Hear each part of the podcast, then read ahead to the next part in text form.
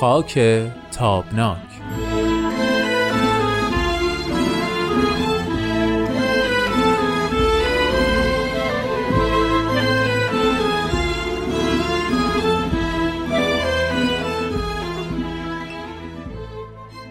دوستان خوبم خانم ها و آقایان وقت شما بخیر. خوش اومدید به یک قسمت دیگه از مجموعه خاک تابناک.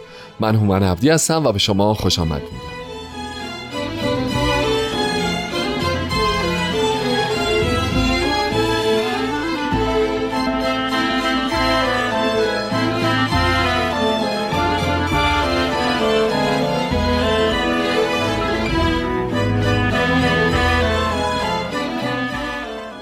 همچون جلسات گذشته امید فراهانی عزیز همراه برنامه خودشه. امید خوش آمدی وقتت بخیر. خیلی ممنون سلامت باشید. متشکرم. ما جلسه گذشته در مجموعه فرصت ها و تهدیدها هم جلسه گذشته هم هفته قبلترش در مورد بحث زنان صحبت کردیم و موقعیت اجتماعی زنان رو بررسی کردیم در طی این سالهای گذشته و به فرصت ها و تهدیدهایی که به خصوص از سال 57 به این سمت به وجود اومد در بطن جامعه اشاره کردیم. از جمله عواملی که تو این بحث بهش پرداختیم بحث تحصیلات زنان بود. اینکه بالاخره فارغ و تحصیلان دانشگاه ها الان حجم بیشتریش رو زنان دارن اختصاص به خودشون میدن. آینده جامعه به چه ترتیبی اداره خواهد شد و به کدام سو، به کدام سو خواهد رفت و خلاصه از منظر تحصیلات نگاه کردیم به قضیه زنان. خیلی دوست دارم که ما این بحث رو اگه تو موافق باشی مستقلا هم بهش نگاه بکنیم یعنی بالاخره بله. فضای تحصیلات فضای حالا اگه بخوایم تقسیم بندیش بکنیم چه تحصیلات در حد دیپلم چه تحصیلات عالیه به طور اعم فضایی که طبیعتا بعد از سالهای انقلاب خیلی اولش دچار افت و خیزهایی شد و بعد اصلا رنگ و بوی جدیدی به خودش گرفت و خلاصه برای خودش سوژه چالش برانگیز این تحصیلات عالیه این دانشگاه رفتن اینکه فارغ تحصیلات چی میشن اونایی که بورسیه میشن برن خارج نرن خارج داخلیات چی میشن کار داریم نداریم. خود فضای اصلا تحصیل دانشگاه ها راه افتادن دانشگاه آزاد اینا همه مطالبیه که خیلی خیلی خیلی فکر می‌کنم میشه در مورد سالهای بعد از انقلاب به عنوان تو بعضی زمانها چالش تو بعضی زمانها به عنوان تهدید و بعضی مواقع به عنوان فرصت بهش نگاه کرد. می‌خوام اگر که موافق باشی جلسه امروزمون رو اختصاص بدیم به بحث تحصیلات به طور اعم. بله بسیار عالی ممنون. موضوع بسیار خوبی است و موضوع بسیار بنیادی. بنیادی و تاثیرگذار. بله در واقع اساس یک جامعه رو یا یکی از بنیانهای اصلی هویت یک جامعه شکل تفکر و اندیشه اعضای اون جامعه است. و همه می‌دونیم که تحصیلات تاثیر بسیار بسیار عمده ای دارن.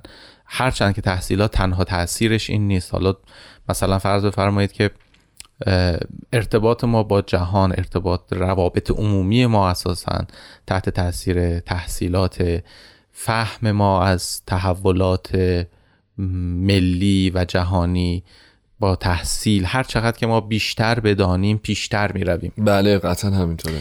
یک اصله. و این رو ما باید یادمون باشه. ببینید موقعی که مصاحبه شاه با اوریانا فالاچی خب.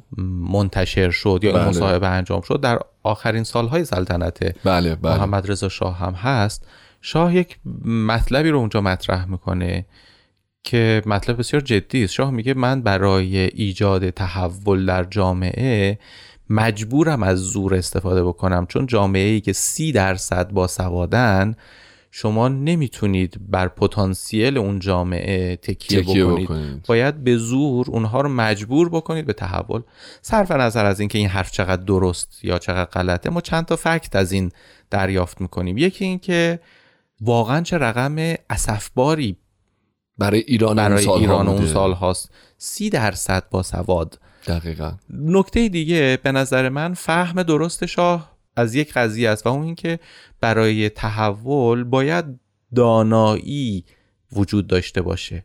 تجربه هم نشون داد که تحول زورکی یه وقتایی پس زده میشه. یعنی حتی شما می‌خواهید که محبتی رو به فردی انجام بدید بله. و چون او نمی‌دونه که شما دارید این محبت این کاری که دارید می‌کنید محبته این رو به چشم بدی بهش نگاه می‌کنه. به نظر من نتیجه که می‌گیریم این هستش که شاه شاید به جای اینکه بخواد هر تحولی ایجاد بکنه باید که دانایی رو بالا می‌برد. حالا صرف نظر از این بحث ها ما وقتی به آمار تحصیلات و به آمار تحصیلات عالی در طی سنوات قبل و بعد از انقلاب نگاه می‌کنیم می‌بینیم که به هر دلیلی یا به هر انگیزه ای آمار تحصیلات عالی علل خصوص بعد از اتمام جنگ به شکل نجومی افزایش پیدا می‌کنه. درسته. سالهای قبلش که اساسا با بحث انقلاب فرهنگی مواجهیم و تعطیلی دانشگاه ها و ببینید ما در سالهای بعد از انقلاب یعنی ده سال 57 تا 67 خب. ما با دوران بحران مواجهیم. یعنی سالهای اول بعد از انقلاب که تثبیت قدرت هست بعد جنگ شروع میشه و تقریبا تمام پتانسیل مملکت به سمت جنگ میره. در این حال به موازات دانشگاه هم تعطیل در این حال دانشگاه هم تعطیل میشه و اون نگاه ایدئولوژیک خیلی خیلی یک سونگر, و محدود و اینکه اساسا حتی دانشگاه آیا لازم داریم یا نداریم؟ و دانشگاه محل فساد می‌تونه باشه, باشه نمی‌تونه باشه؟ گروه های سیاسی, سیاسی مخالف, مخالف از سال 67 یعنی در واقع بعد از پایان جنگ و آغاز دوره‌ای که به اصطلاحا در جمهوری اسلامی بهش میگن سازندگی اولا طلب و اتش دانستن و دانایی در جامعه. از سوی دیگه اون بحران جمعیتی که از اوایل دهه 60 شروع می شد چشماندازش این بود که به درستی هم همین چشمانداز بود که اینها میان و طلب تحصیلات, تحصیلات عالیه دارن. بله. و یک اصل تحصیلات عالیه داشتن موقعیت های شغلی بهتر به دست میاره در رشد و شکوفایی مملکت تأثیر گذاره. بنابراین طبیعی است که اگر خورده اندیشه هم در دست در فکر زمامداران سیاسی یک مملکت باشه باید که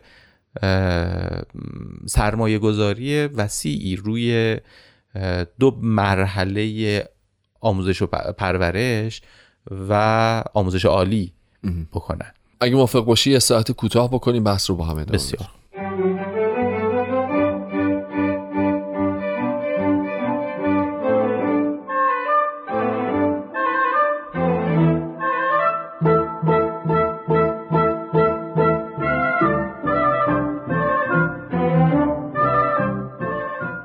دوستان خیلی ممنون که همچنان برنامه خاک تابناک رو برای شنیدن انتخاب کردید.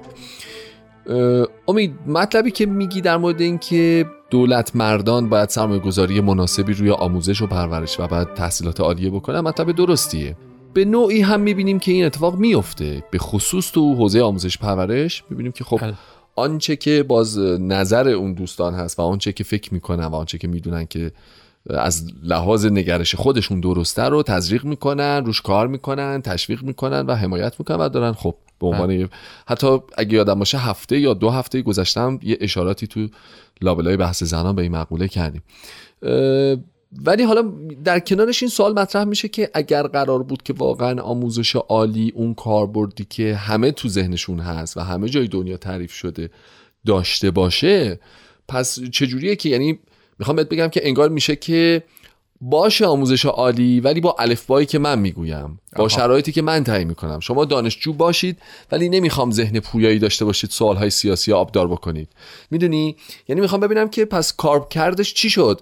از اون طرف یه خیابون ما داریم در کنار دانشگاه به نام 16 آذر.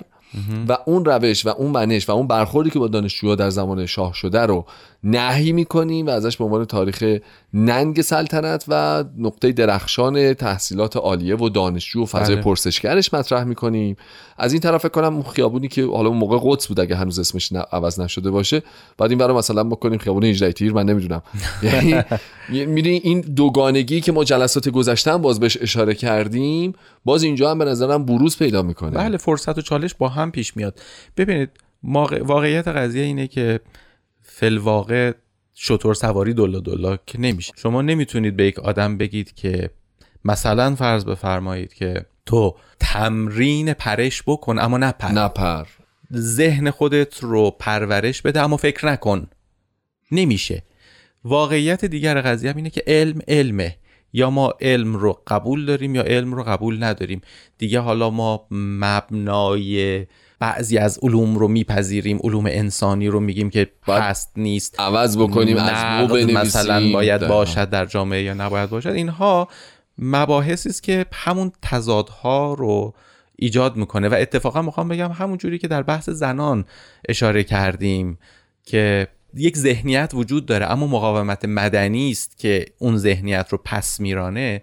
درباره دانشجوها هم همینطوره. ببینید من اول یک نکته ای رو بگم. شما اشاره کردید به اینکه دانشگاه پویاست دانشگاه مطالبات سیاسی داره.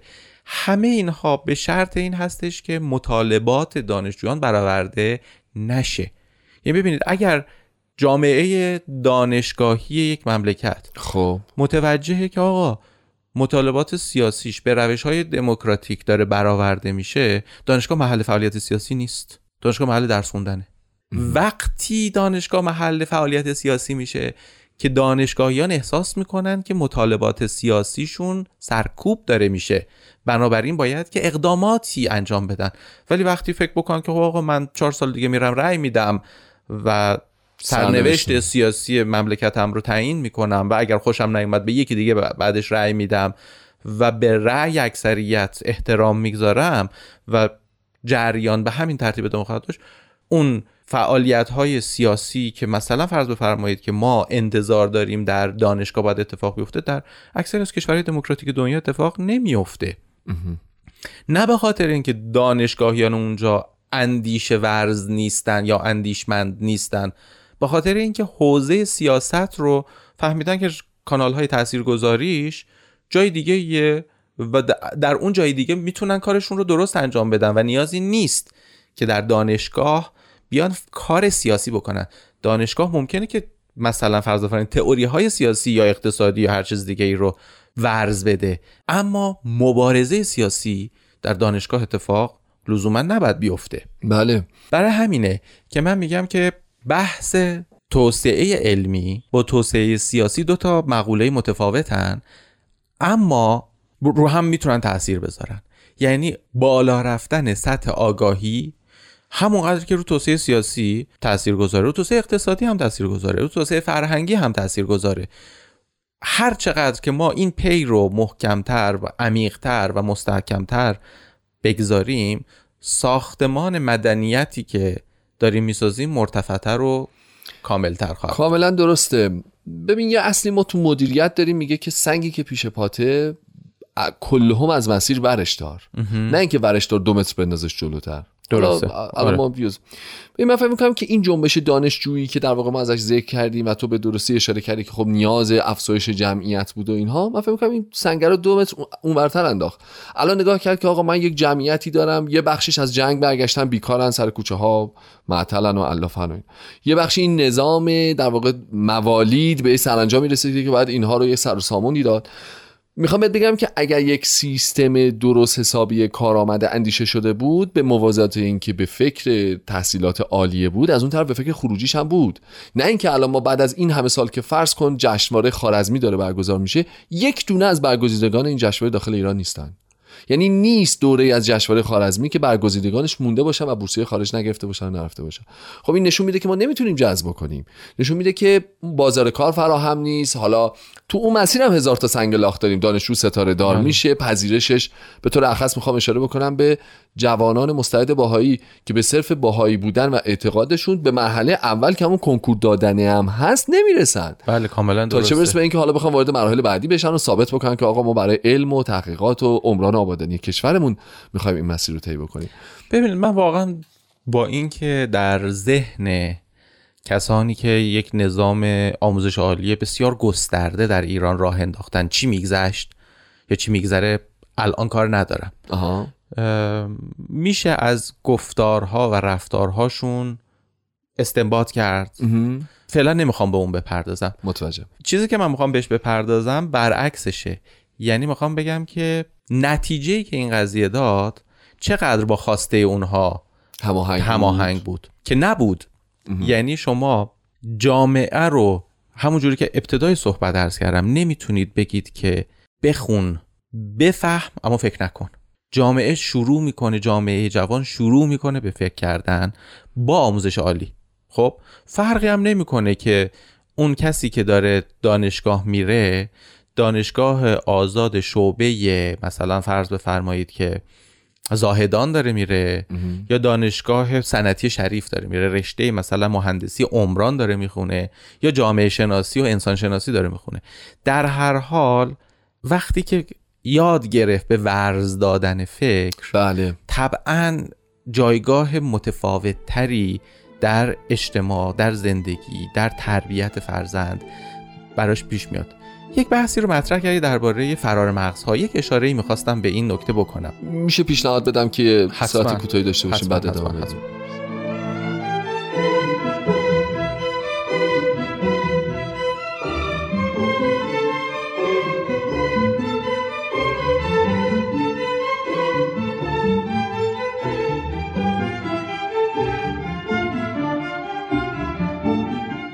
امید در خدمت این بحث فرار مغزها مطرح شد ببینید بحث فرار مغزها تقریبا همه جای دنیا هست.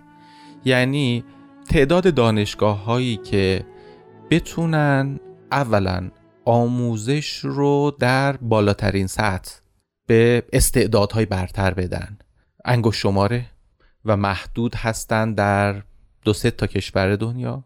از طرف دیگه تعداد دانشگاه هایی که خروجیشون بتونه وارد حوزه تخصصی کاری بشه که تحصیلش رو کرده هم باز همون دانشگاه ها بله. هستن در همون کشورها بنابراین طبیعی است که اغلب ذهنهای برتر دنیا تمایل دارن که یه جوری سر تو پرینستون و هاروارد و نمی‌دونم آکسفورد و دانشگاه های مطرح عالم سوربن و نمی‌دونم گوتینگن و اینا هست. اما چرا این رقم در ایران از همه جا بیشتره علت اینه که فرار مغزها صرفا مبتنی بر آینده تحصیلی یا آینده اقتصادی نیست آزادی های اجتماعی و آزادی های سیاسی هم باعث فرار مغزها میشه, میشه. کاملا حرف درسته. می‌خوام بگم که اتفاقا یه بخش دیگه ای داره. ببین مغزها فرار می‌کنن. خیلی خوب. میرن تحصیلات عالیه. میگن آقا امکانات تحصیلات منطبق بر توانایی ها و استعدادهای من وجود نداره. خب؟ درست. خب بعدش که می‌تونن بیان به کشورشون خدمت کنن. چرا بر نمیگردن؟ در همه جای دنیا اینه. یعنی ده درصد این افراد ممکنه که برگردن به کشورشون. ببینید این, ماج... این بحث بحث طولانیه. نمی‌دونم که مثلا بحث انتخاب وزیر علوم بحث برای خودش. بله. استیزاه کردنش خودش بحثه. نمی‌دونم دانشجوها ورودشون بحثه گزینششون بحثه حضورشون اونجا و استمرار حضورشون بحث یعنی می‌خوام در یک کلام اگه نتیجه گیری بکنیم در قالب همون تهدیدها و فرصتها به نظر من ما بیشتر در طی این چند ساله به دید تهدید بهش نگاه کردیم و باش برخورد کردیم تا به دید فرصت. اگرچه که جوانای ما و بچه های ما تونستن طبق معمول از این آزمون سربلند بیرون بیان. و در واقع دارن کمک می‌کنن به بالندگی من وسط جامعه حرفت میام. یکی دو تا نکته رو می‌خوام. نگفته از این دنیا نرم. یکی این که ببینید شما نگاه کنید که الان حتی در قوانینی که داره در ایران تصویب میشه میگن که آقا مثلا فرض کن اگه کسی می‌خواد رئیس جمهور بشه باید دکترا داشته باشه. بله. اگه کسی می‌خواد عضو مجلس بشه باید فوق لیسانس داشته باشه. اینا یعنی چی؟ یعنی قدر دانستن اجر گذاشتن به تحصیلات دانشگاهی. خب باز میگم من نمی‌دونم چی فکر می‌کنن. اما شما نمی‌تونید جامعه رو به این سمت یعنی ارزش هایی رو در جامعه بگذارید و بعد بگید که ولی اینا ارزش نیست این یه فرصته. ما الان بدنه با الان خصوص دانشگاه آزاد که تو هر شهرستانی شما می‌بینید تو روستاها میرید. آره. من اتفاقا دوست داشتم به این قضیه هم اشاره بکنم آره. یعنی شما نگاه. می‌کنید ببینید که به راحتی گسسته طبقاتی به وجود میاد. دقیقاً. یعنی چی؟ یعنی آدمی که در یک روستا به دنیا اومده پدر و مادرش بی سوادن یا بسیار کم سوادن. و بهره اجتماعی اقتصادی اجتماعی بسیار بسیار ناچیزی از زندگی داشته. حالا این آدم تونسته بره دانشگاه درس بخونه تا مقاطع دکترا بالا بره و الان شما میرید. من خیلی این رو شنیدم دیدم آره. که شما مثلا مطب دکتر میرید میرید لحجه قلیز یک بله، بله. شهرستانی داره. بله بله. و این بسیار اتفاق مبارکی است و فقط منحصر به پزشک ها به وکلا آره. در تمام سطوح این اتفاق داره میفته این خیلی مهمه این یک فرصت بی نهایت با ارزشه برای جامعه. برای جامعه به شرط اینکه ما از اندیشه تفکر و نوع نگاه این نسلی که تحصیل کردن و پرورش پیدا کردن استفاده بکنیم درسته به شرطی شرط که. اینها رو ما قدر بدانیم و اجر بگذاریم. اگر ما اینها رو تحصیل برای ما مدرکش مهم باشه.